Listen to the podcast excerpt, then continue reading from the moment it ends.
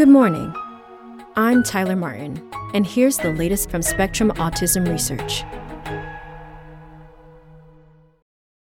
Information loss may weaken autism genetic scores. By Laura Dattaro.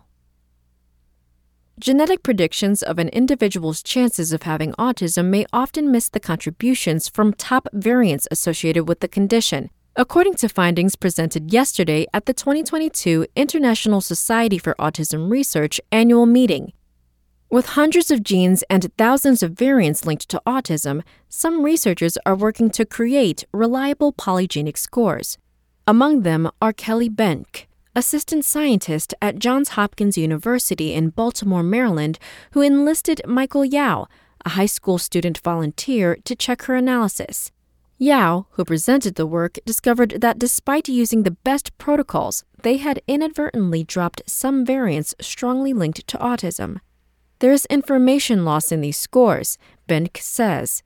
To test how widespread the problem might be, Benke and her team searched three datasets the Early Autism Risk Longitudinal Investigation, or EARLY study, the Infant Brain Imaging Study, IBIS, and the Markers of Autism Risk in Babies Learning Early Signs, or MARBLES study, for 88 variants called single nucleotide polymorphisms, SNPs, previously identified in a large genome wide association study.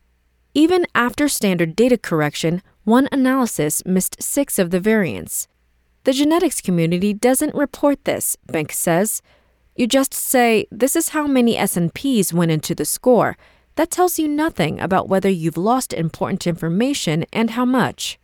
Before the researchers cleaned the data, a common process called imputation, just 28 of the 88 variants appeared in marbles, 52 in IBIS, and 54 in early they found.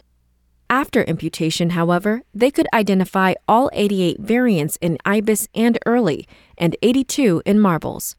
The MARBLE study uses a microarray chip that can search 1 million genetic sites for SNPs, whereas early and IBIS use a newer one, the largest available, that can search 5 million sites.